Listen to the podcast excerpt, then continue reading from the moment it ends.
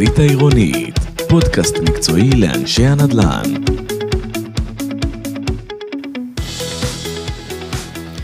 שלום שלום לכל מי שמצטרפת ומצטרף אלינו לפרק נוסף של פודקאסט החזית העירונית מבית מרכז הנדל"ן. אנחנו כל פעם יושבים עם uh, מי שהוא, מי שהיא, שיש להם הרבה דברים מאוד מעניינים להגיד על uh, עולם ההתחדשות העירונית והתכנון uh, בישראל. אני אילי בר. ואני שמח אה, לשבת היום אה, מיקרופון מול מיקרופון עם אביעד מור, שלום. שלום. אה, מהנדס העיר חולון. אני אתן טיפה רקע ככה למי שלא יצא לו להכיר, אז מ-2017 היית אדריכל העיר חולון ומנהל אגף אדריכלות ותכנון עיר במינהל הנדסה וגם הסגן של מימי שהייתה מהנדסת העיר לפניך. ובאופן טבעי חבר'ה צעירים, דינמיים, נכנסים לתוך מערכת, עשית שם לא מעט שינויים. וזה מה שהיה בעבר, תכף נדבר על השינויים בעתיד. לפני זה עוד uh, היית שלוש שנים כסגן וממלא מקום מהנדס העיר ומנהל אגף הרישוי והפיקוח בנתניה. ושבע שנים לפני זה uh, גם uh, במנהל ההנדסה בעיריית תל אביב כמתכנן עיר בכיר, כלומר עברת שלוש ערים מרכזיות שונות במרחב גוש דן בישראל, נכון? נכון, הכל אמת. זה הכין אותך ל, ל, לאתגרים של מהנדס עיר, אתה מרגיש? זה הכין. אני חושב שאלה שכבות שנבנות אה, אחת על גבי השנייה, ואתה גם רואה את זה בעבודה. אתה רואה בעבודה את הניסיון שמצטבר, אה, את הכלים שאתה רוכש, את ההיכרות עם אה, מערכות עירוניות, עם תכנון עירוני בכלל. אתה כבר יכול להגיד למוד ניסיון, אתה כבר רואה דברים שקרו בפועל, וזה מאוד עוזר. ועדיין, אני אומר שהמקצוע הזה זה סגולה לאריכות ימים. אוקיי, okay. כדי לראות את, ה, את, את פרי מעשיך, אז כן. צריך הרבה סבלנות. כן. אה, אתה רק בן 46, כלומר, הגעת לקבל את המושכות של אה, תכנון העיר בגיל יחסית צעיר, אז גם על זה כמובן שאפו. אה, ויש לך תואר ראשון באדריכלות ושני בתכנון ערים ואזורים מהטכניון. אז עשינו ככה ממש ברמה הפורמלית, CV קצר זריז.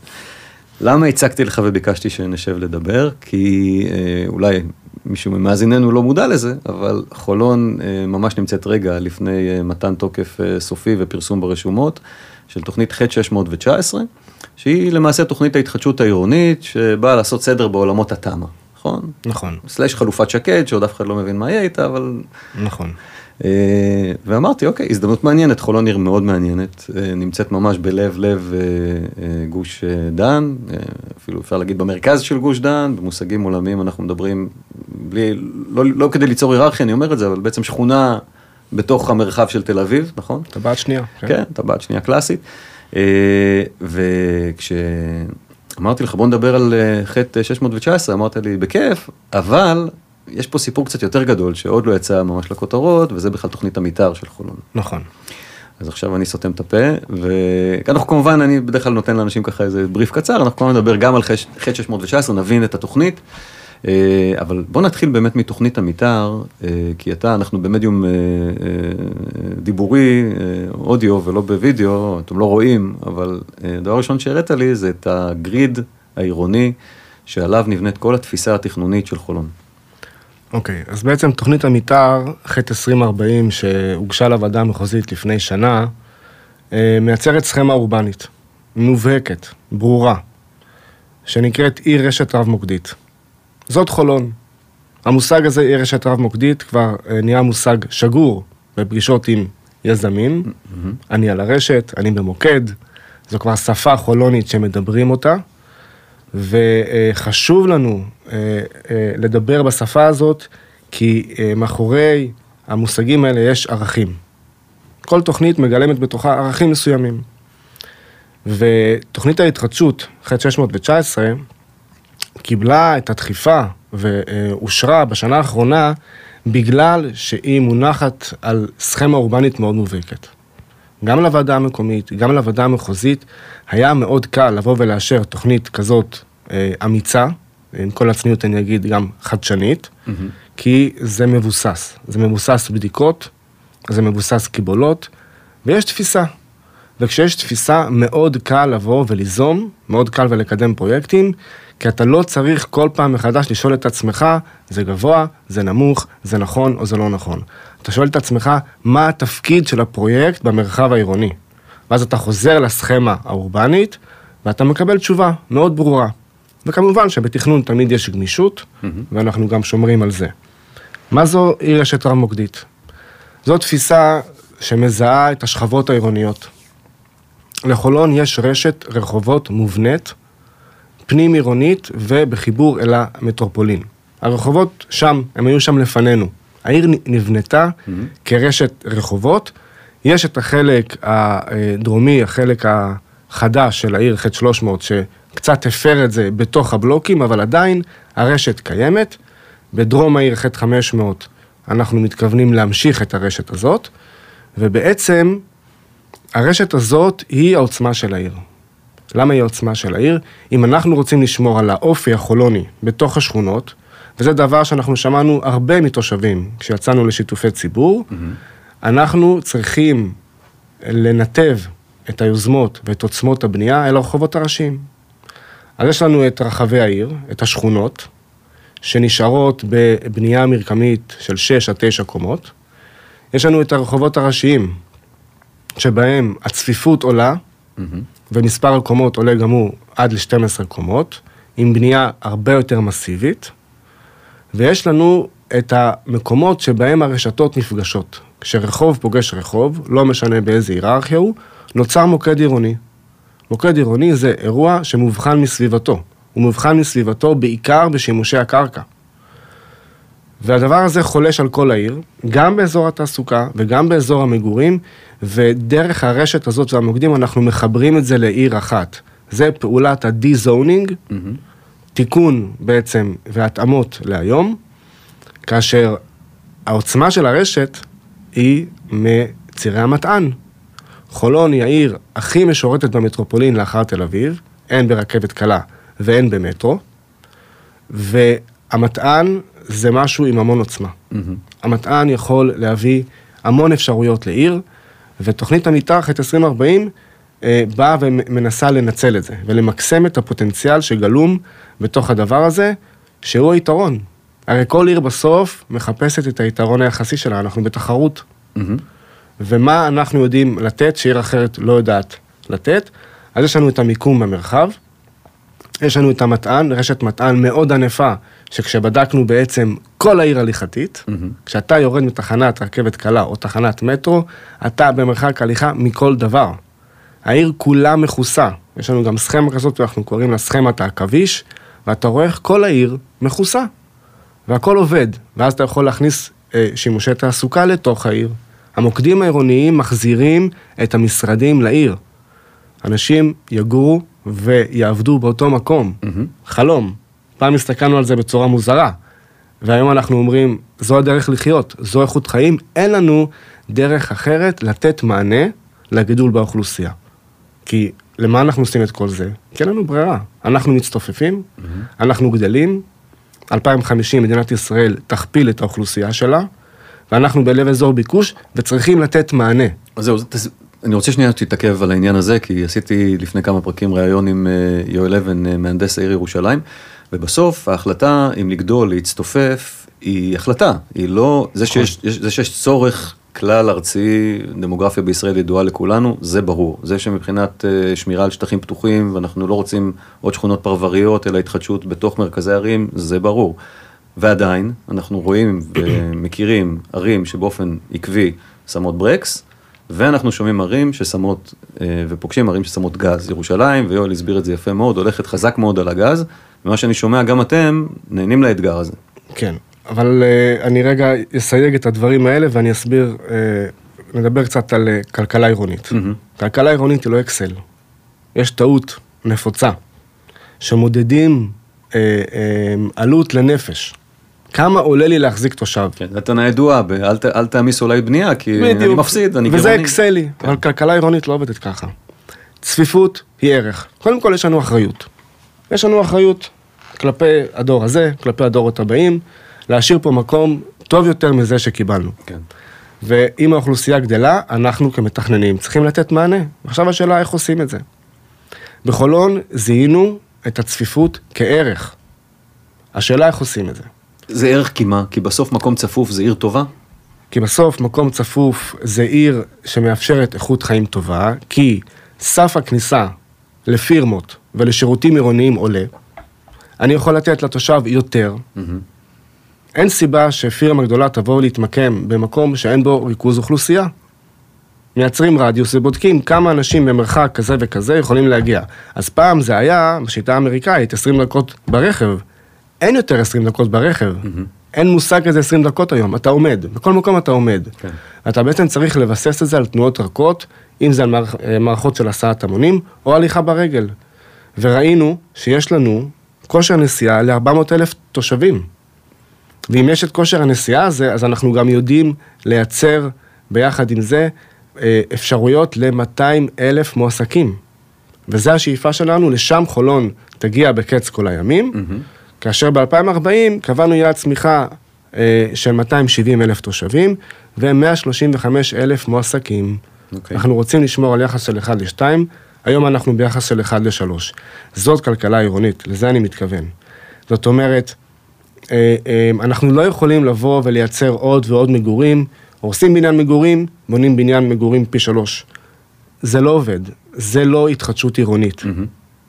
אז אתה בעצם אומר, אתה כן, אתה בעצם אומר, במקום להגיד, זה לא עובד ולכן אנחנו עוצרים הכל, שזאת אסטרטגיה אחת, אפשר להתווכח, אבל היא אסטרטגיה קיימת, אתם אומרים לא, לא, זה לא עובד, אבל יש פתרון אחר, והוא לא לעצור, אלא הוא לפתח על אותה רשת ולהבין את החוזקות של העיר. נכון, ולייצר. את המנגנונים בתוך תוכנית המתאר, שתמיד המגורים, התעסוקה מתקדמים ביחד.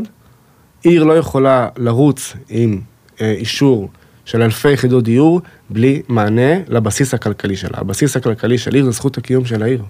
וזה לא בושה להגיד את זה. אז עכשיו תגיד, מאיפה, מאיפה לכם ככה, אני בטוח זו התלבטות שאתם חושבים עליה הרבה מהנדסי ערים, מאיפה הביטחון שעסקים יבואו? כי הרי עסקים זה עסקים, אתה יודע, יש להם את העולם שלהם. כולנו ראינו עכשיו בקורונה איזה שיבושים מטורפים יכולים לקרות אה, באירוע חריג, אבל גם לא באירוע חריג. יש תנועות שהן לא תמיד תנועות צפויות אה, של אה, עולם התעסוקה. תכנון עירוני אה, זה דבר מושכל, זה לא תחושות בטן. אה, אנחנו מנתחים את המגמות, אנחנו רואים תזוזה של הביקושים. אנחנו אה, מבינים שכאשר אנחנו נייצר את התשתית הנכונה, זה יקרה. התשתית הנכונה לאנשים שירצו לגור בעיר, ואז ירצו לעבוד ליד איפה שהם גרים. זה נכון, בעצם או הבעיה. שיוכלו לגור מחוץ לעיר ולהגיע להגיע אליך. אה, בצורה אה, קלה ומהירה אה, ונוחה אל מקום העבודה. אה, זה חייב לעבוד, כי אין פתרון אחר. אנחנו על שטח מוגבל, משאב הקרקע שלנו הוא מוגבל, אה, כמות הכבישים מוגבלת, ואנחנו צריכים להשתמש בכלים שיש לנו היום, לפתור את הדברים של מחר, ואנחנו עושים את זה בעיקר דרך שימושי הקרקע. שימושי הקרקע זה הכלי המרכזי של מתכנן, לבוא ולהשפיע ולשנות, ולשנות הרגלים ולשנות דפוסים, אה, וזה כבר הוכיח את עצמו. אז עכשיו אתה מסביר לנו את 2040, לאן חולון מכוונת, הפוטנציאלים שיש לה מבחינת חוזקות וצריכה לממש אותם. איפה היום אתה רואה את האתגרים, אתה יודע, נכנסת לתפקיד ובסוף יש את החזון ואת הפיתוח קדימה ויש את, ה, את היומיום המיידי ואת הבעיות הדחופות. איפה אתה רואה היום את האתגר, האתגר השניים המרכזיים שאתה צריך להתמודד איתם? אז קודם כל אני אגיד ששפר מזלי, בסדר? אני נכנסתי אה, לתפקיד אחרי אה, אה, שהייתה בו אה, מהנדסת עיר, אה, שניהלה מערכת מאוד יציבה, אה, וזה לא קורה בכל מקום. אני נכנסתי לעיר שהיא עיר שיש בה שירותי תרבות, רווחה וחינוך טובים מאוד. אה, צריך לזכור את זה. אנחנו כל הזמן בהנדסה ועוסקים בתכנון, אבל זאת העיר. כן. זאת העיר, וזה משהו שעליו אפשר להתלבש. זאת אומרת, אם לא היה את הבסיס האיתן הזה של עיר הילדים, כל תוכנית שהיינו עושים, זה לא היה מעניין. אז יש לי הרבה מזל שהגעתי למקום הנכון בזמן הנכון. אה, האתגר הגדול, אה, באופן כללי אני אגיד את זה, לדעתי, שמהנדס עיר, אה, ובפרט היום בחולון, זה ליישם. מהמם. תפקיד מהנדס העיר הוא ליישם את החזון העירוני. תפקיד מהנדס העיר הוא לייצר אסטרטגיה. מהנדס עיר צריך לעסוק באסטרטגיה. זה התפקיד של מהנדס עיר, שתביא ליישום. איך עושים את זה? איך עושים את זה לא רק בתוכניות בניין עיר, איך עושים את זה גם ברישוי. אה, כל הניסיונות של השנים האחרונות לא כל כך הוכיחו את עצמם. מהמם. אה, ואנחנו עובדים על זה, אנחנו עובדים על זה כי אנחנו במקביל לתוכניות הגדולות האלה וליוזמות שהיום מקודמות בחולון, עושים גם שינויים ארגוניים. פתחנו אגף חדש לתכנון ופיתוח מואץ, שהתפקיד שלו אה, בהגדרה זה ליישם את תוכנית המתאר, לקחת את אותם מוקדים עירוניים וליזום תוכניות ולשתף בעלי עניין ולהביא פרויקט עד לרמת ההיתר. אנחנו עושים רה-ארגון באגפים האחרים, בדגש על אגף הרישוי, כי אנחנו מבינים שבסוף זה מין שרשרת מזון שצריך לטפל בכל חוליה וחוליה. אוקיי, okay. בסדר, מעניין, יש את העניין של, אה, נמשיל את זה רגע, תגיד לי אם זה, זה משל טוב, לאנלוגיה טובה למסעדה, אתה קודם כל קובע את התפריט, אחרי זה גם צריך להיות שהמטבח יעבוד, ושהמנות יצאו בזמן, וש... שניתן שירות טוב. שירות טוב, בדיוק. אה, ולשמור על הקשר הזה עם השטח, אה, ולראות מה קורה בעיר בפועל, ולדבר עם יזמים ועם אדריכלים. ולהבין מה השוק מבקש, מה השוק צריך, מהם התמורות, מהם האופנות. חייבים, אי אפשר לנתק את זה. ברור. אז מכיוון שהקהל שלנו שמקשיב הוא באמת קהל מאוד מקצועי, ואני בטוח שאנשים סקרנים, מי שלא מכיר את מה שקורה בעיר ולא פעיל בה, אז סקרנים להבין אה, לאן הדברים הולכים. אז נתת לנו את הבסיס האסטרטגי למעשה. אה, תוכנית שכרגע מקודמת, של הערכתך בלי להתחייב לכלום, זמן לאישור תוכנית מתארית כזאת? להערכתי תופקד בשנה הקרובה. תופקד כבר בשנה הקרובה. מי שלא ככה סגור עדיין על המשמעות של זה, ברגע שחולון מאשרת ומקבלת את האישור לתוכנית המתארית, אז למעשה היא יכולה לקדם אה, טבעות בעצמה, היא לא צריכה ללכת למחוז. תל אביב למשל שכבר עשתה את זה, מאשרת 80% מהטבעות שלה בעצמה, ורק 20% הולכת אה, אה, למעלה למחוז. וזה שינוי דרמטי, זה בעצם אומר שהעיר, אה, אתה כמהנדס עיר והצוות שעובד תחתיך, באמת אה, מקצרים טווחים, ומה שקבעתם באסטרטגיה עכשיו רצים למימוש הרבה יותר אה, מהר, נכון? כן, עם הסמכות גם באה האחריות. ברור. אה, אז עכשיו נעשה את החיבור בין התוכנית להתחדשות עירונית, ח' 619, לבין הקונטקסט המתארי אסטרטגי שפרסת והסברת יפה מאוד. אה, ואנחנו מדברים על תוכנית שאני מניח שחלק מהעניין היא גם צמחה בתוך אה, יוזמות ספורדיות, נקודתיות, כפי שהיה מקובל בעולמות התמ"א. מתחילת דרכה, בא מגרש, רוצה חיזוק, רוצה הריסה ובנייה, ואתם הייתם בעצם באיזשהו צורך לעשות סדר בבלגן, נכון? כן, הגרסה הראשונה של תוכנית ח'-619 אה, התבססה על אותה תפיסה, אה, לעניות דעתי, מוטעית mm-hmm. של תמ"א 38, שאומרת, תגיד לי כמה אתה בנוי, ואומר לך כמה אתן לך. זה לא תכנון, mm-hmm. זה לא תכנון עירוני, המצאה יהודית, שהומצאה ב-2006 לדעתי. Mm-hmm.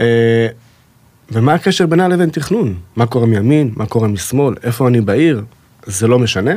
רק השאלה, כמה בנוי? וככה התחלנו. התחלנו את התוכנית הזאת עם אותו אה, חישוב, הייתה אז אה, שיטת חישוב כזאת, שיטת חישוב אחרת, לפי בנוי בפועל, לפי מצב מאושר, ובעצם פתאום קיבלנו איזשהו אה, אה, תצריף של עיר שאין בה שום היגיון. Mm-hmm. והעיר צומחת. היא צומחת כי החישוב הוא רק שמאי. אי אפשר לתכנן עיר כשהשיקול הוא רק שמאי. זה לא עובד, ואתה גם לא רואה לאן העיר הולכת עם זה. כן. אתה יודע שאתה מחדש את הבניינים, זו מטרה ראויה, היא לא מספיקה. כשהתפתחה הסכמה האורבנית הזאת של עיר רשת רב-מוקדית, פתאום נפל האסימון, וזה עשה סדר. וגם מקומות בעיר שהיום בנויים בשתי קומות, יכולים להגיע לתשע קומות פתאום, כי הם משרתים את הסכמה האורבנית. Mm-hmm. נכון, מישהו שם ירוויח יותר, אז מה? לא קרה כלום. זה משרת את הסכמה האורבנית, זה מאפשר את אותה צפיפות שאנחנו רוצים, ויש פתרון, שזה מה שלא היה בתמ"א 38, לצורכי הציבור. Mm-hmm. בגלל שתוכנית 619 היא תוכנית להתחדשות מגרשית, היא גם צובעת מקומות שבהם לא תהיה התחדשות מגרשית, וזה אותם מוקדים עירוניים של תוכנית המתאר, ושם יינתנו צורכי הציבור ביתר שאת. Mm-hmm. אנחנו מדברים לפעמים על עשרה אחוז מתוך הזכויות לשימושים ציבוריים. זה המון, זה הרבה מאוד, זה אלפי מטרים בתוך פרויקט, זכויות הבנייה ב-619 גדולות, גבוהות. רגע, לפני שניכנס לקטגוריות ולפרטים, זה מאוד מעניין מה שאמרת ככה עכשיו בדקה האחרונה, כי ממש אני רואה את השינוי התפיסתי הזה שאתה מדבר עליו, איך הוא מגיע מהמון כיוונים. אה, ראיינתי לפני שני פודקאסטים את השמאי הממשלתי, שהוביל את כל הרפורמה התפיסתית בתקן 21. ובא שמאי ואומר בדיוק את מה שאתה כמהנדס אומר, חבר'ה, לא מתכננים לפי מכפילים, מתכננים לפי תכנון. אחרי זה המכפיל הוא כלי עבודה, להבין, נכון. יהיה פרויקט, לא יהיה פרויקט, יהיה פרויקט כזה, יהיה פרויקט אחר, הכל בסדר, זה כלי עבודה. אז עכשיו אני רואה את זה מהצד השני של מהנדס עיר שאומר, רגע, מה המכפילים קשורים? שתי קומות, נכון, אולי בארבע אפשר לעשות פרויקט, אבל אולי אני צריך פה תשע, ואולי במקום אחר מה לעשות לא יעבוד, ולא לא יהיה... יעבוד וייקח זמן, כן. אז, אז פה ממש ככה מתחברות הנקודות, ומי שרוצה להאזין ולהשלים את התמונה מהצד השני של הרוויזיה בתקן 21, ממש מוזמן לעשות, כי אלה בעצם שני, ה, שני הצדדים של המטבע, שאחד מדבר תכנון והשני מדבר כלכלה, ו, ואנחנו קצת באיזשהו שיפט בתפיסה, שלא כולם עוד הפנימו אותו, שזה הופך להיות יותר תכנון מוביל כלכלה, ולא כלכלה מובילה תכנון. החלטות זה- תמיד צריכות להתקבל על סמך תכנון.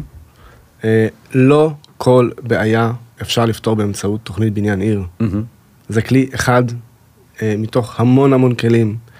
אה, אפשר אה, לדבר על, הש... על שימושי הקרקע, אפשר לדבר על אה, חיבור של מגרשים נוספים, אפשר אה, לדבר על תמורות שונות, אה, גם בשימושים וגם במטרים. יש המון המון דברים, ובסוף, אחרי כל זה, יש פרויקטים שלא בשלה הקרקע, לעשות אותם. כן. צריך לחכות. אין מה לעשות. נכון, נכון, נכון. אוקיי, אז עכשיו ניכנס ככה, התחלת להסביר ועצרתי אותך, נתחיל להיכנס טיפה לתוך התוכנית.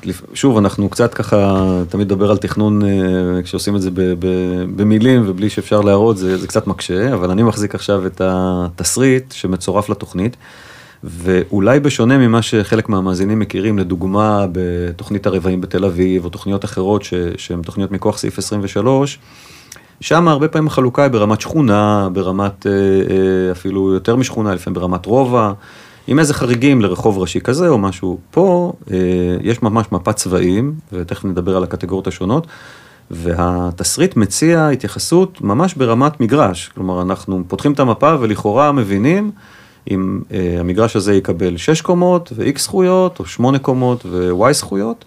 אה, והאמת שזו עבודה מדהימה, כלומר, לפחות מבחינת הסדר והניקיון, אתה פותח, אתה מבין. אה, אז בוא, בוא תסביר טיפה את הסוגים השונים, הקטגוריות השונות של ה, שהמגרשים מקבלים אה, לפי תוכנית אה, ח' 619. אוקיי. יש לנו בעצם את רחבי העיר. רחבי העיר אלה אותן שכונות חולוניות. והתוכנית מגדירה את מספר הקומות ואת זכויות הבנייה. ואת קווי הבניין. ואז אתה, אתה מבין שאתה מקבל קופסה, יש לך תמהיל דירות, ומה שנכנס בתוך הקופסה הזאת נכנס.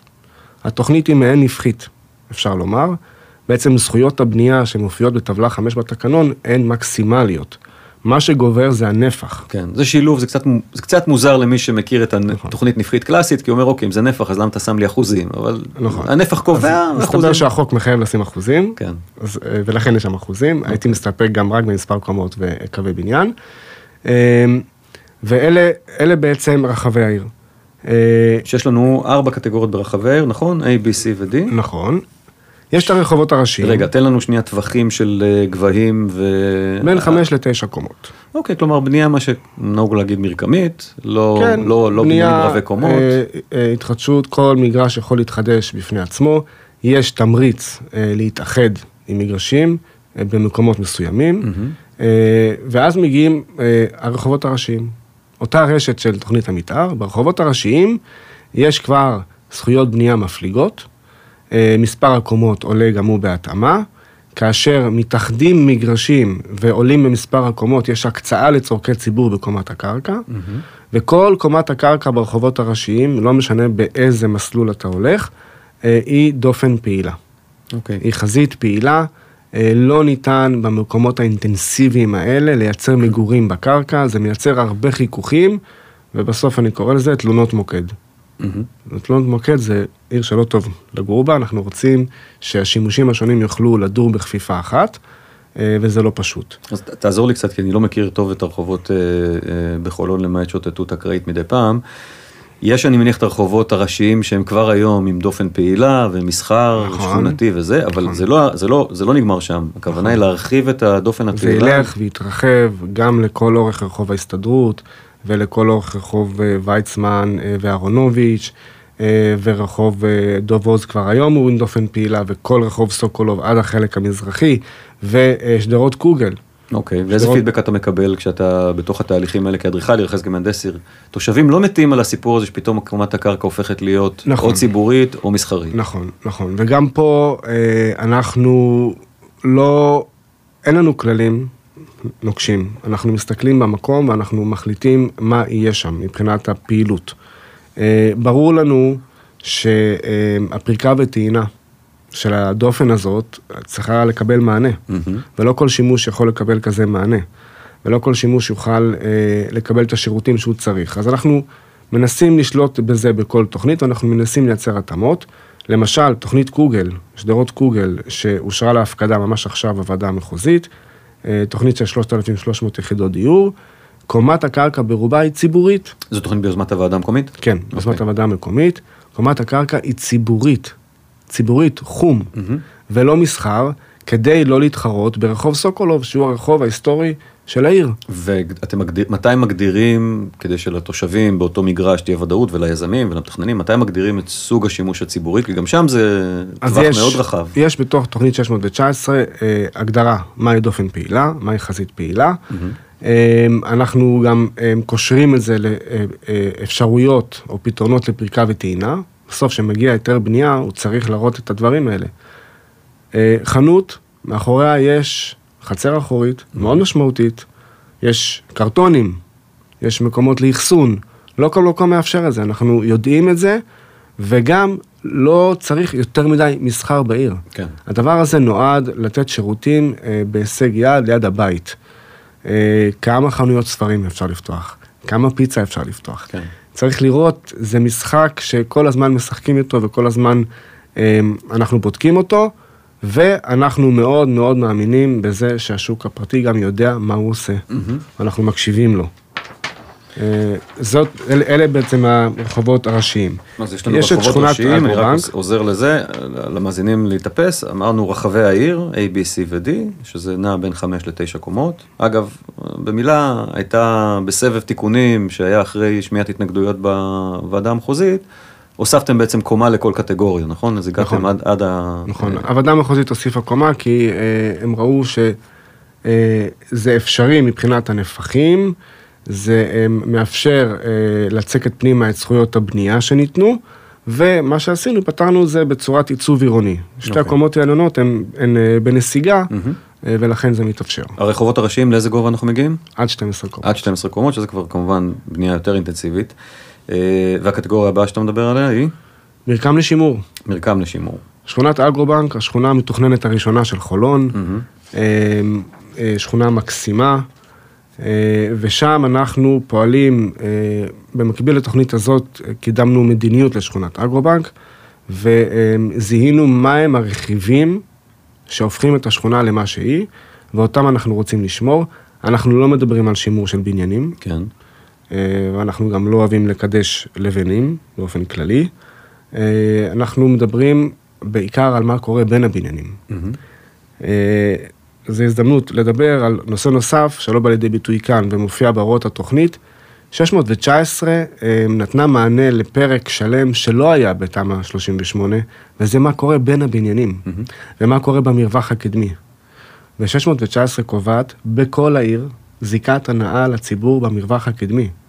בעצם הרחובות, כל בניין שמתחדש, מרחיב את המדרכה בחזית שלו. אם אנחנו מצופפים, אנחנו צריכים לייצר פלטפורמה שאנשים יוכלו ללכת. כן. ואנחנו מדברים על מרווח קדמי של שני מטר בתת הקרקע, שנשאר לחלחול. אגב, שנוכל- ההנאה, תעשה לי סדר, היא ניתן לבנות מתחתיה את החניון התת-קרקעי? ניתן לבנות על חלק ממנה. אוקיי. שני מטר מגבול המגרש פנימה, נשארים קרקע מחלחלת, כדי שניתן יהיה לטעת עצים. כן. אה, אנחנו משתמשים בביטוי כדי שילדים יוכלו ללכת בחורף ולהריח חורף. מהמם. ראינו מה קרה בערים אחרות שאישרו תמ"א 38 עם 100% תכסית של מרתפים, נעלמו העצים מהעיר. מהמם. חשוב לנו לשמור את זה, ולכן אנחנו מטפלים הרבה מאוד במה קורה בין הבניינים. בסוף, כשאתה הולך ברחוב של העיר, המקצב הזה שאתה מרגיש, והעץ שיוצא מכאן, והבוגנביליה שצצה משם, זאת העיר, זה מה שאתה מרגיש, וזה חשוב מאוד. זה נכון. כל הרעש של הדפים אגב זה אני, זה אביעד זוכר את הכל בעל פה, אבל אני צריך פה זה. ה- ה- דיברת על ההפקעה, או לא הפקעה, סליחה, הקצאה של אה, זיקת הנאה לטובת זיקת. הנאה, כן. זה בא על מחיר, עם איזשהו מחיר של קו בניין קדמי, שאני רואה שאתם לא פוחדים מהקו בניין קצת יותר מצומצם מהרגיל, נכון? נכון. שזה גם מחשבה מעניינת, כי לפעמים... אבל זה ה- כולל את המרפסות. נכון. אבל לפעמים החמישה, שישה מטר זה קצת too much כשאתה חושב על מושגים של עיר. בדקנו חתכים, וראינו, דווקא כדי ליצור את קנה המידה האנושי והנעים, מהמם. ראינו שאנחנו יכולים להתקרב. ושוב, אנחנו לא מפחדים מזה. כן. אוקיי, אז זה המרקם לשימור, שאגב, שוב, אני מחזיק את המפה מול העיניים, הוא באמת, הוא לא דרמטי. המרקמים לשימור, בשונה נגיד ממה שאנחנו מכירים בערים כמו תל אביב, שלקחה צ'אנק הרבה יותר גדול ממרכז העיר והשאירה אותו רובע שלוש, רובע חמש, שנשארו בבינוי מאוד אה, יחסית נמוך, פה מדובר רק על אגרו-בנק. נכון. אה, יש לנו את המוקדים העירוניים שמסומנים במפה כן, המוקדים. העירוניים, אה, ההגדרה שלהם, בוא- בוא- נרחיב טיפה. נכון, בתוכנית המתאר זה מוגדר מוקד עירוני שהוא באמת המחולל העירוני, הוא מבחן מסביבתו, והביטוי של זה ב-619 זה מתחמים להכנת תוכנית מפורטת. אוקיי, כלומר פה אתם אומרים עצור, אל תעשה לי מגרש בודד, פה אני רוצה תכנון תב"עי מסודר. אה, אלה המקומות שייתנו את המענה לצורכי הציבור, מהמם. כי אנחנו מוסיפים הרבה מאוד יחידות דיור. כשיש, אה, אה, כשאתה מצרף מספר מגרשים, אזי יש גמישות תכנונית. אתה מייצר הרבה מאוד פתרונות לדברים שלא ניתן לפתור בהתחדשות מגרשית, וגם פה חולון באה ואומרת, אין או התחדשות מגרשית או רק מתחמי, לא. אנחנו מנסים לאזן, בסוף יש פה בעלי קרקע, יש פה תושבים, הם צריכים להחליט. הם יודעים מה הם רוצים, זה הקניין שלהם. מהמם. אנחנו לא רוצים לחסום, הייתה איזו מחשבה ממש בשלבים האחרונים של התוכנית, לגנוז אותה וללכת רק להתחדשות מתחמית, ולא הסכמנו. מעניין, תסביר, זה, זה ממש מעניין לשמוע. למה? כי כאילו הרבה פעמים מהנדסי ערים אומרים, אתה יודע מה, עזוב אותי עכשיו בניין, בניין, מגרש, תן לי לשלוט לך, בהכל. אני מזכיר לך שלפני בערך שנה, נשבה רוח מירושלים, שאמרה, תמ"א 38 היא גרועה. בסדר? צריך לעבור רק להתחדשות מתחמית. תגנזו את תמ"א 38 לגמרי. תנועת מטוטלת קלאסית. בדיוק. ואנחנו אומרים, זה לא עובד ככה. כל מקום שמתארגן באיחוד של מספר מגרשים, שזה בתוכנית הזאת לפחות שני דונם, יכול לבוא ולקדם תוכנית. רבותיי, זה החוק במדינת ישראל. מהמם. אי אפשר לעשות משהו בניגוד לחוק. אפשר לשקול, אפשר לבחון את התוכנית, אפשר לראות האם היא עונה לסכמה האורבנית, ולאשר או לא לאשר אותה. אי אפשר לחסום את הדברים האלה. ועוד פעם, לא כל התורה אצלנו. השוק לפעמים מזהה לבוא ולגרום ל-30 משפחות להסכים על רעיון מסוים, מהמם. זה הישג אדיר. נכון. בסדר? אז כשזה קורה, אתה צריך רגע להקשיב ולראות, אוקיי, אז יכול להיות כאן פרויקט, מה התועלת הציבורית שלו?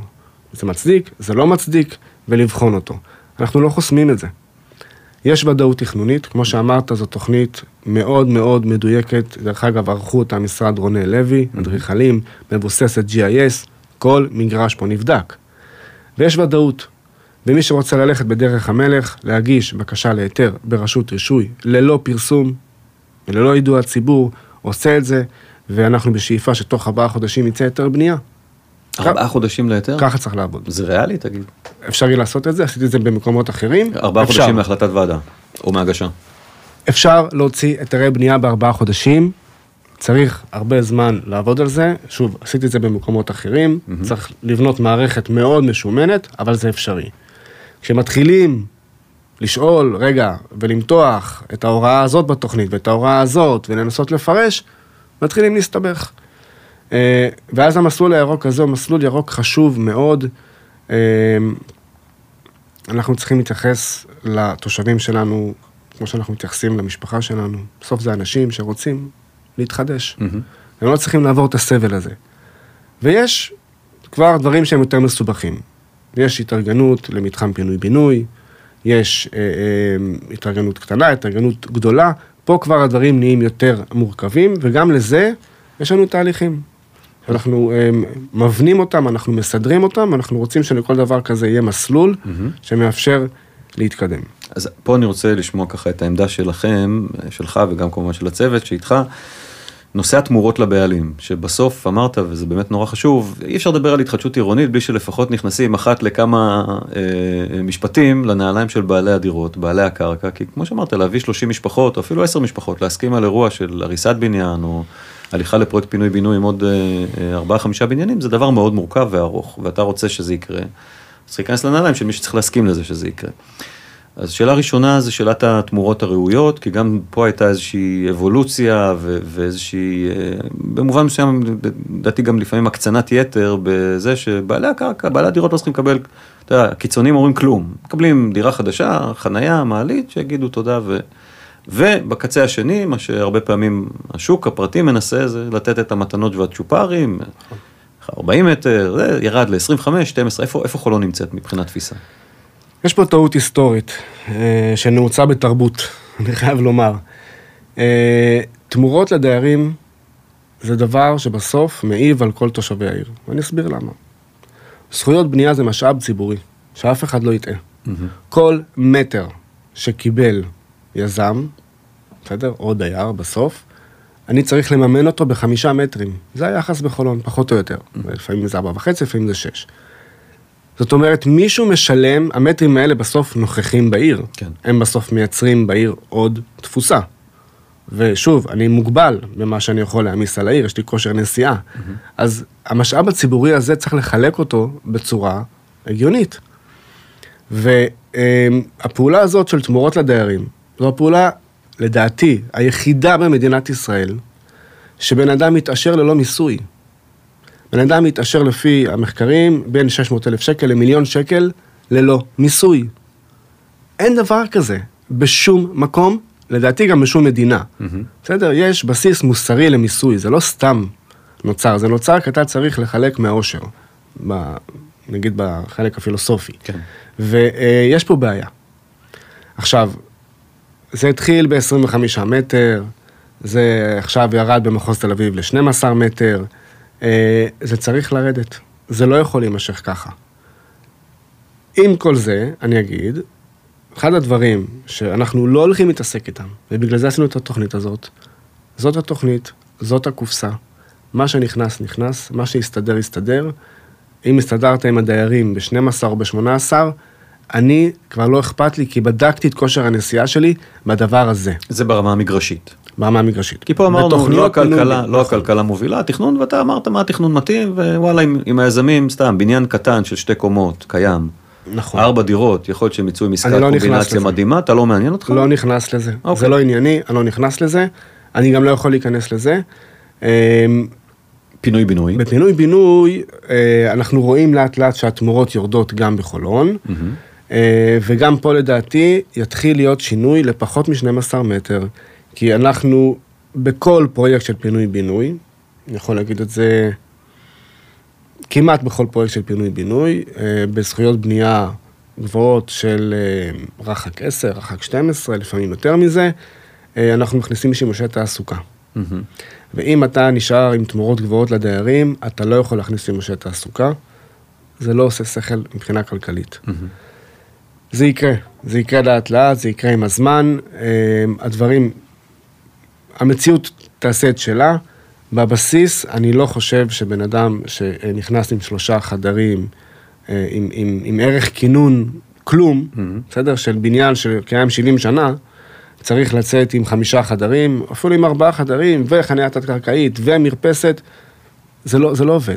אוקיי, זה מסר ברור, אתה אומר, יש לי אסטרטגיה, יש לי כושר נסיעה לטווח ארוך, אני לא יכול לחלק מטרים לכולם בשביל שיעשו פרויקטים. מקסימום יחכו קצת ובסוף הם יבינו שזה מה יש. ויתקדמו. אוקיי, בסדר, תשובה, תשובה ברורה. אה, אמרת חניות ובהתחלה דיברנו על תחבורה ומתן וכל השינוי התפיסתי שעובר כאן על אה, כל מי שגר בגוש דן, בינתיים הוא עומד בפקק ומדבר, ושומע פודקאסטים על השינוי שיגיע, אז הוא, הוא, עוד לא, הוא עוד לא נוסע בשינוי הזה, אבל איך, איך אתם תופסים נושא של תקני חניה גם בחטא אה, 619 וגם ברמה המתארית בתוכניות פינוי-בינוי? אה, ברור לנו שהכיוון שמוביל, שמובילה היום הוועדה המחוזית, שדרך אגב יש לנו שיתופי פעולה טובים מאוד איתה, אה, אנחנו רואים את הדברים עין בעין ועובדים טוב מאוד ביחד. אה, הכיוון הוא נכון. הצמצום של תקני החנייה, הריסון של תקני החנייה, בטווח הארוך הוא נכון. אנחנו חלוקים בנקודת הזמן הזאת הנוכחית. אה, אנחנו חושבים שחולון עוד לא הגיע אה, לפריסת שימושים כזאת שתאפשר לרסן כבר היום את תקן החנייה. הרכבת הקלה אמורה להתחיל לנסוע ב-2027, היא לא מגיעה לכל העיר. אה, שימושי התעסוקה לא מוזנים במלואם על ידי הרכבת הקלה, הם צריכים לחכות למטרו, ולכן אנחנו אה, כן מנסים לפרוס איזושהי שלביות. והיום המדיניות העירונית היא לייצר אה, מקום חניה לכל דירה. אני מדבר על דירה רגילה, לא על דיור מכליל. ואנחנו מנסים גם בשימושי תעסוקה לייצר חניות, עדיין עם תקן גבוה, mm-hmm. כי כרגע בשלב הזה אין ברירה. אנחנו, שוב, סומכים על השוק הפרטי, שבבוא היום, כשלא יהיה ביקוש לחניות האלה, הם יהפכו למשהו אחר. אף פירמה לא תשאיר אצלה במגדל התעסוקה שתי קומות מרתף ריקות. זה בטוח, אני מסכים. אז זה יהפוך למשהו אחר. לא, השאלה רק, אני מנסה להבין, אתה יודע, נגיד תל אביב קבעה ואמרה את זה, ראיינתי את אודי כרמלי, אה, אחד הפודקאסטים הראשונים, והוא דיבר על זה ברור, אנחנו מסתכלים 20 שנה קדימה, כמו שאתה אומר, וזו צריכה להיות עיר ללא רכבים, בסוף, או כמעט ללא רכבים. ועכשיו אנחנו כבר מתחילים את השינוי, אז זה נכון אגב שבתוכנית הרבעים, שהיא פחות או יותר המקבילה ל-ח 619, לא ריסקו את אה, תקני החניה, השאירו אותם אה, תקן אה, של אחד לאחד, ואודי אמר על זה, אל תתבלבלו, אנחנו בפינוי-בינוי מורידים, בתעסוקה מורידים, במרקמי אנחנו מבינים שזה תהליך. כי באמת יש פה קצת אי הבנה בשיח הציבורי, האם, האם באמת השינוי כזה דרמטי. אבל בפינוי-בינוי, איך אתה היום מתייחס לזה כשמגיעה לך תוכנית ומן הסתם מגיעות? זה מאוד תלוי איפה היא בעיר. אוקיי. זה מאוד תלוי על מה היא נשענת. זה מאוד תלוי אה, לאיזה זכויות בנייה התוכנית הזאת מגיעה. אי אפשר לספק את מלוא התאווה. אנחנו צריכים, תראה, תוכנית פינוי-בינוי שאנחנו עובדים עליה היום, תקרה בעוד עשר שנים. Mm-hmm. זה פרקי הזמן במדינת ישראל. נכון. אין לנו את האפשרות לתת תקני חנייה, כמו פעם, בתוכנית שתמומש בעוד עשר שנים. כלומר, אתם נעים בטווח של איפשהו בין מה, חצי לאחד היום, או שעוד לא ירדתם לחצי? במגורים אנחנו בין 0.6 0.6? בין 0.6 ל-1, בתעסוקה אנחנו מגיעים ל-240, ל-480, במקומות מסוימים אין ברירה. כן. אה, שוב, זה צריך לבוא עם עוד דברים, זה צריך לבוא עם מערכת הסעת המונים עובדת, זה צריך לבוא עם פריסת שימושי קרקע שמאפשרת את ההתניידות הזאת.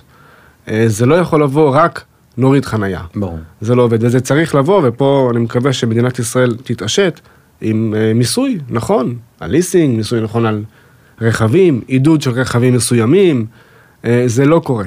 זה לא קורה עדיין. תגיד, אתה כמהנדס עיר, אמרת את זה בהתחלה מאוד יפה, אתה מסתכל על רשתות שיושבות אחת מעל השנייה, ויש לך את הרשת העירונית שלך, וגם את הרשת המטרופולינית ש, שאתה מדבר איתה ומתחבר אליה, ואתה אומר שחולון זכתה בסך הכל להיות מאוד מרושתת על הרשת המטרופולינית. אבל בין הדיבור לבין המימוש, מה לעשות, יש פער, והנה הקו האדום כל פעם מזיזים לנו את, ה, את הנקודת אה, הפעלה שלו בעוד אה, כמה חודשים. ובסוף התוכנית שלך מתבססת על זה, אז נכון שאתה אומר אולי על פרקי זמן מאוד ארוכים, בסוף זה יקרה, אבל בוא, בוא, בוא רגע נדבר גם על הרכבת הקלה, אבל בעיקר על המטרו, שעכשיו עלה מאוד חזק לכותרות. אתה בונה על זה, אתה מניח שזה בוודאות יקרה, כי זה יכול גם לא לקרות, זאת אומרת, זה יכול זה לקרות יקרה. בעיכוב מאוד משמעותי ממה שמתכננים. זה יקרה, ואם זה יקרה בעיכוב, אז uh, השוק יתאים את עצמו. Uh, אף אחד לא חזה uh, התניידות באופניים. Mm-hmm. אה, אף אחד אה, לא חזה אה, רכבים שיתופיים. התרבות האנושית יודעת להמציא את הפתרונות שמתאימים, כי בסוף בן אדם רוצה לקום בבוקר וללכת לפגוש אנשים במקום עבודה. Mm-hmm. זה צורך אנושי בסיסי, זה לא ישתנה, ונמצא את הפתרונות. אנחנו, זה דבר מוביל לדבר, אנחנו צריכים לגרום לדברים לקרות, ולא צריכים לפחד, ולא צריכים להגיד, אי אפשר, איך נעשה את זה? מה אתה עושה עם המטרו באמת? כי הדיבור הזה על הקפאת אה, בינוי כדי לאפשר את העצמת הזכויות שמממנת את התחנות וכל הלופ הזה. מה. גם במתארית וגם ב-619, מה עשית? נכון, תוכנית המתאר של חולון אה, אה, מתיישבת עם תמ"א 70. אה, זאת אומרת, המוקדים העירוניים הם אותם מקומות שתמ"א 70 גם מקפיאה ל... אה, אה, ואנחנו תואמים את רוח התוכנית. באיזה זה... רדיוס הקפאה יצרתם? או שעוד לא? פה יש לנו קצת חילוקי דעות עם מנהל התכנון, 600, 800, דונם, 1200, יש מקומות שזה מסתדר, יש מקומות שפחות.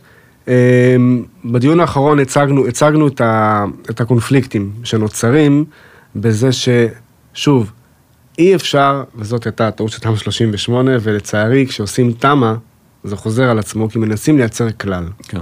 אי אפשר לתכנן עיר בתמ"א. מהמם. זה לא נכון. אפשר לקבוע עקרונות בתמ"א. אפשר לדבר, אבל תמיד צריך להשאיר מקום לתכנון מקומי, לתכנון עירוני, כי אתה יכול להיות אה, עם תחנת מטרו על רחוב ראשי, במוקד עירוני, אבל בלוק אחד ממך אתה בתוך שכונה חולונית עם ציוץ ציפורים, ולא נכון, לא נכון לעשות שם את מה שתמ"א 70 מבקשת לעשות, צריך לעשות את זה במקום אחר. ואת הדקויות האלה חייבים להשאיר לתכנון המקומי. אבל זה יקרה בתוך תוכנית המתאר? כלומר, במתאר כבר אתם תדעו איפה, איפה ההקפאה, מה רדיוס ההקפאה? על כמה תחנות אגב מדובר? כן, יש לנו 11 תחנות מטרו, זה דרמטי, אתה יודע, קח זה מאוד דרמטי. סתם 600 מטר רדיוס מ-11 נקודות. כל העיר מכוסה. אתה מכוסה בדיוק. העיר מכוסה ממרחקי הליכה, זה מדהים. אז עכשיו אני לא מבין מה אתה זה עושה. עד- מדהים. עד עכשיו הבנתי הכל, עכשיו אני לא מבין. אם יגידו לך אני- ב-600 מטר, אין לך לא חטא אוקיי. 619 ולא תוכנית מתאר. אבל אני, אני, זה בדיוק מה שהסברנו להם, ואני מעדיף בסמיכות המיידית לתחנת המטרו לייצר רחק 20, מהמם. ולעלות ל-40 קומות ול-65 קומות. מיידית מה, 100, 200 מטר? כאילו כן. ברדיוסים ממש, על התח- על התחנה. על. התחנה, כן. ורחוב אחד אה, אחורה או בעורף, להשאיר את זה תשע קומות. ולא לעשות פה רחק 10 ופה רחק 10, כי תכנונית, בדקנו, וזה יותר נכון. טוב, זה, זה מה שיושב יפה על הגריד אה, של, ה, כן. של המוקדים העירוניים כן. שלכם, כי אתה אומר, הנה, פה אני רוצה ממש להעצים, ופה תעזוב אותי, תן לי להישאר עם המרקמי ש... תמ"א תמ"א 70 לדעתי לא, לא, לא נועדה לעיר כמו חולון, שבאה ולקחה אה, על עצמה את האחריות, והיא מצטופפת, והיא עומדת ביעדים הארציים, והיא באה למקומות אחרים, שכמו שאמרת, שאומרים, לא אצלי.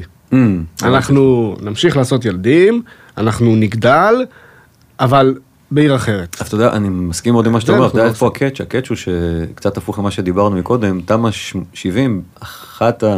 מה לעשות, הסיבות שבנו אותה כמו שבנו אותה, היא שהיא כלכלה שמממנת תכנון.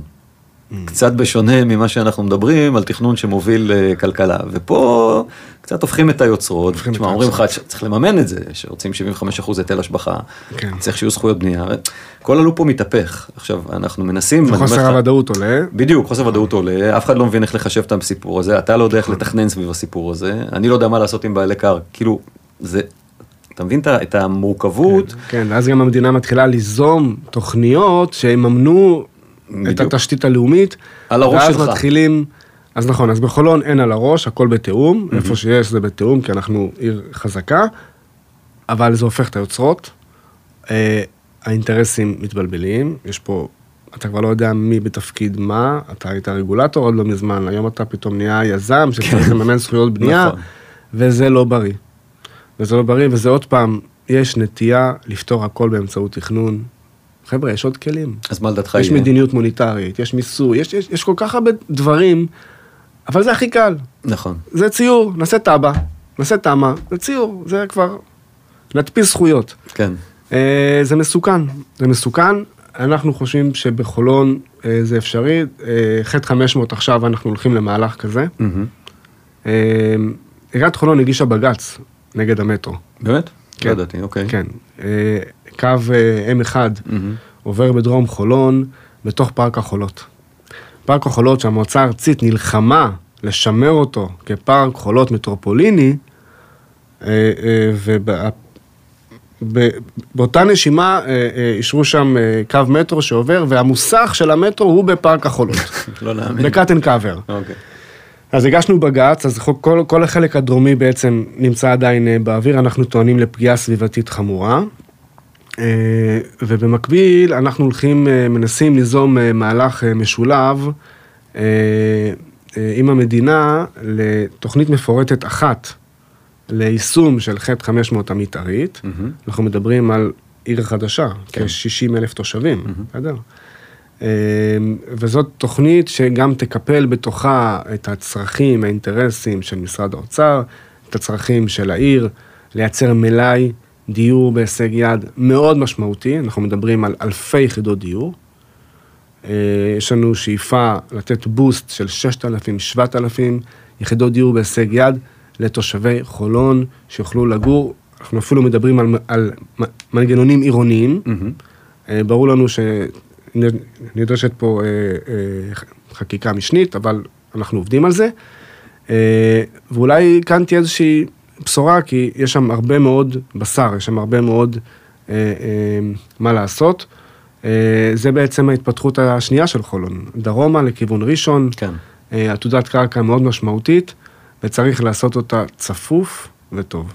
אז בעצם אתה אומר שלהערכתך, אני, ת, ת, תקן אותי כמובן אם אני טועה, אבל בגלל שאתם באים מסודרים, מגובשים כבר עם תוכנית מתארית שמתקדמת ועם תוכנית התחדשות עירונית, אתה לא חושב שהאירוע הזה סביב האי ודאות שהמטרו יוצר יגרום להקפאה? אתה חושב שמה שיקרה זה שזה יצומצם למוקדים שיושבים על התחנה או קצת סביב התחנה, נכון. והשאר יתקדם כמו שאתם רוצים. נכון, ושם יהיה תיאום, כן, כן, ובאמת בדיון האחרון אה, נוצרה איזה פשרה של אה, גמישות קצת עם, ה, אה, עם הדברים האלה, עם הסעיפים הקשוחים האלה.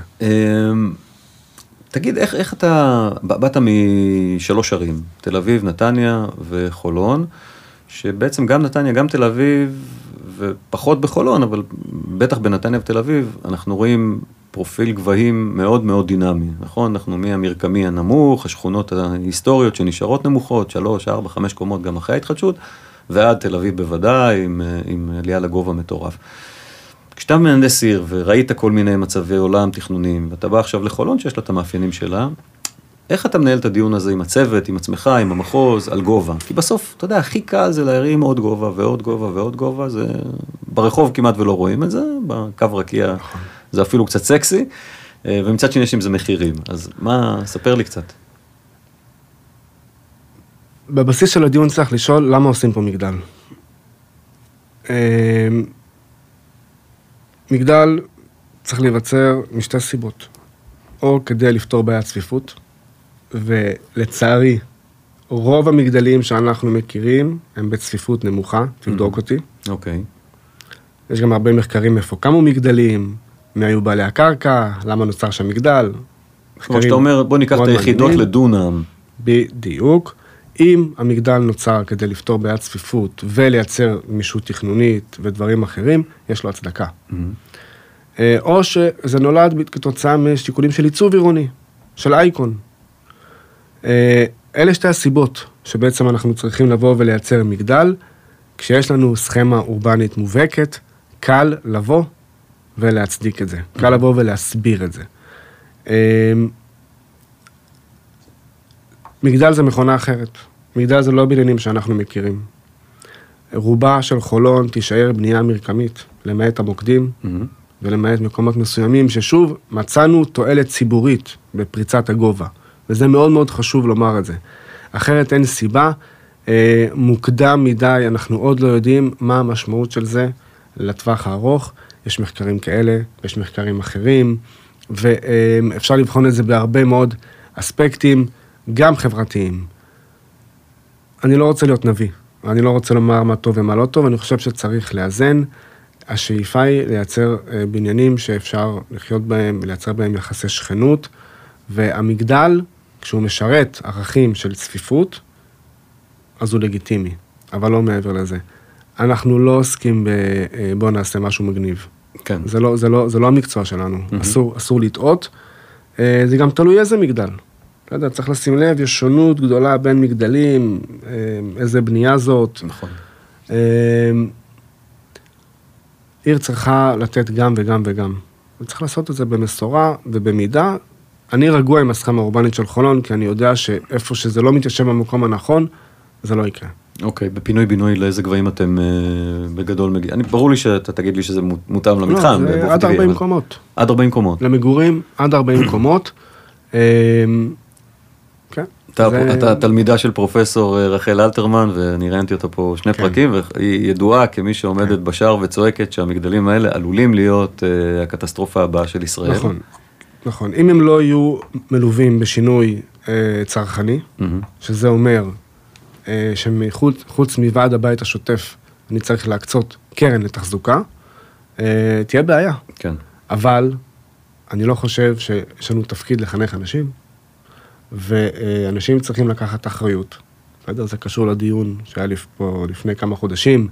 אה, קורסים הבניינים, ואנחנו אמרנו, רבותיי, מדובר בנכס פרטי, בעל הקרקע צריך לתחזק את הבניין שלו, אין לעירייה יכולת לחנך מישהו איך לתחזק את הנכס שלו.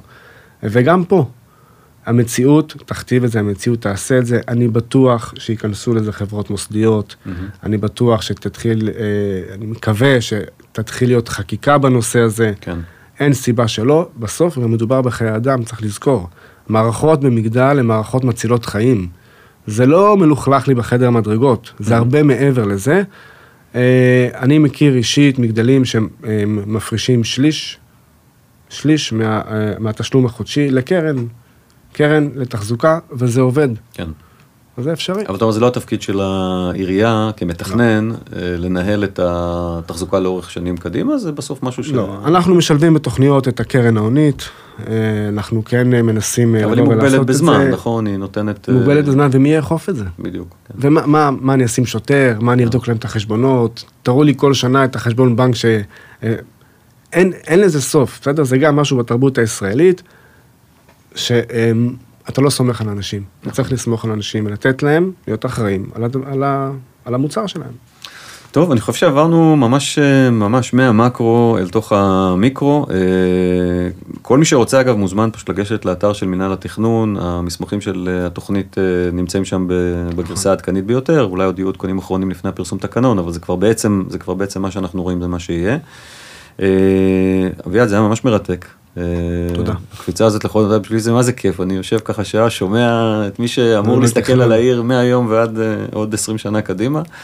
זה ממש נשמע שיש חשיבת עומק. אה, יש חשיבה ויש ניכר. גיבוי, יש גיבוי. חולון, ועוד פעם אני אומר, שפר מזלי, חולון היא עיר עם מינהל תקין. חולון היא עיר שהפוליטיקה לא מתערבת בתכנון. בסדר, יש ועדה מקומית, יש מועצת עיר, כמובן, שם מתקבלות ההחלטות, אבל לצוות המקצועי יש גיבוי לעבוד, אה, וזה דבר מדהים. יש ראש עיר ויש מנכ"ל שנותנים לעבוד. זה דבר מדהים, אין את זה בכל עיר.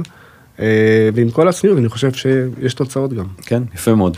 אני לא משחרר אותך לפני שאני עושה כמה שאלות אחרונות, אה, ככה יותר טיפ-טיפה אישיות. אה, מה היית עושה אם לא היית אדריכל?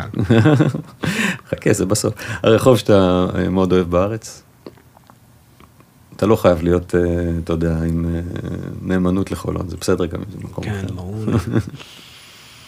אמ, דוד המלך בתל אביב. דוד המלך בתל אביב. כן, אני. חושב שיש לו חתך מאוד יפה. יפה, זה, זה עוד לא היה. אה, אגב, זה רחוב שבאמת מי שמכיר את תל אביב. מגורים. מגורים, שדרה, ומחבר את רבין עם אה, איכילוב, ואזור בתי. המשפט. ו- זה הכוח שלו. כן. אה, נטייה אישית מבחינת מגורים, כזה צמוד על עיר. הקרקע. עיר, עיר, עיר. עיר, אתה טיפוס עירוני. גדלת בערים? כאילו. גדלתי בנתניה. כן, אוקיי. אה, תאונת תכנון, משהו שאתה חושב שעשו בארץ, ווואלה, טוב היה שלא יעשו. טוב, דיברנו על זה מקודם. תמ"אות באופן כללי אני חושב שהן מאוד בעייתיות, תת"לים אני חושב שהם מאוד בעייתיים. אמ, אני לא יודע, אין, אין לי פתרון אחר, אבל אני חושב שיש בהם הרבה חסרונות. אה, אני לא, אני לא רוצה לתת כאלה ציונים. אוקיי, דברים בסדר. שאחרים- שאנשים אחרים עשו. אה, בניין שיש בו איזשהו קסם מיוחד? מוזיאון תל אביב באגף הישן, אני חושב שזה בניין שדרך החללים שלו אפשר לראות הרבה ערכים שנעלמו מכאן. במיוחד כשמשווים אותו לאגף החדש, אתה מבין איזו מדינה הייתה פה ואיזו מדינה יש פה היום. כן, הבחנה מעניינת. אה, אתה, תגיד, אתה מתגעגע, זה- אני יוצא שנייה מהשאלון, אתה מתגעגע לאדריכלות בבסיס שלה כתכנון של מבנה, כתכנון של... אה, לא, תמיד הנטייה שלי הייתה לתכנון עירוני. מאז שהייתי סטודנט, דרך אגב, אה, זה גם החוזקה שלי, אני יודע איפה החולשות שלי. אה, התכנון העירוני בא לי בצורה יותר טבעית, אני מרגיש בו יותר חיבור לאנשים, Mhm. למקום, לסביבה, אה, ולכן אה, האדריכלות פחות, פחות קוסמת לי. היא יכולה לרגש אותי ללא ספק, כמו ששיר יכול לרגש אותי. כן. חלל, שהוא חלל עוצמתי, הוא חלל מרגש. אבל, ואני אומר את זה לעובדים שלי כל הזמן, זה לא הדבר שגורם לעיר להיות טובה או לא טובה. אמ, בסדר? זה ערך מוסף, זה חשוב, זה החלק הפואטי כן. של החיים שלנו, שבלעדיו אנחנו לא מחייכים.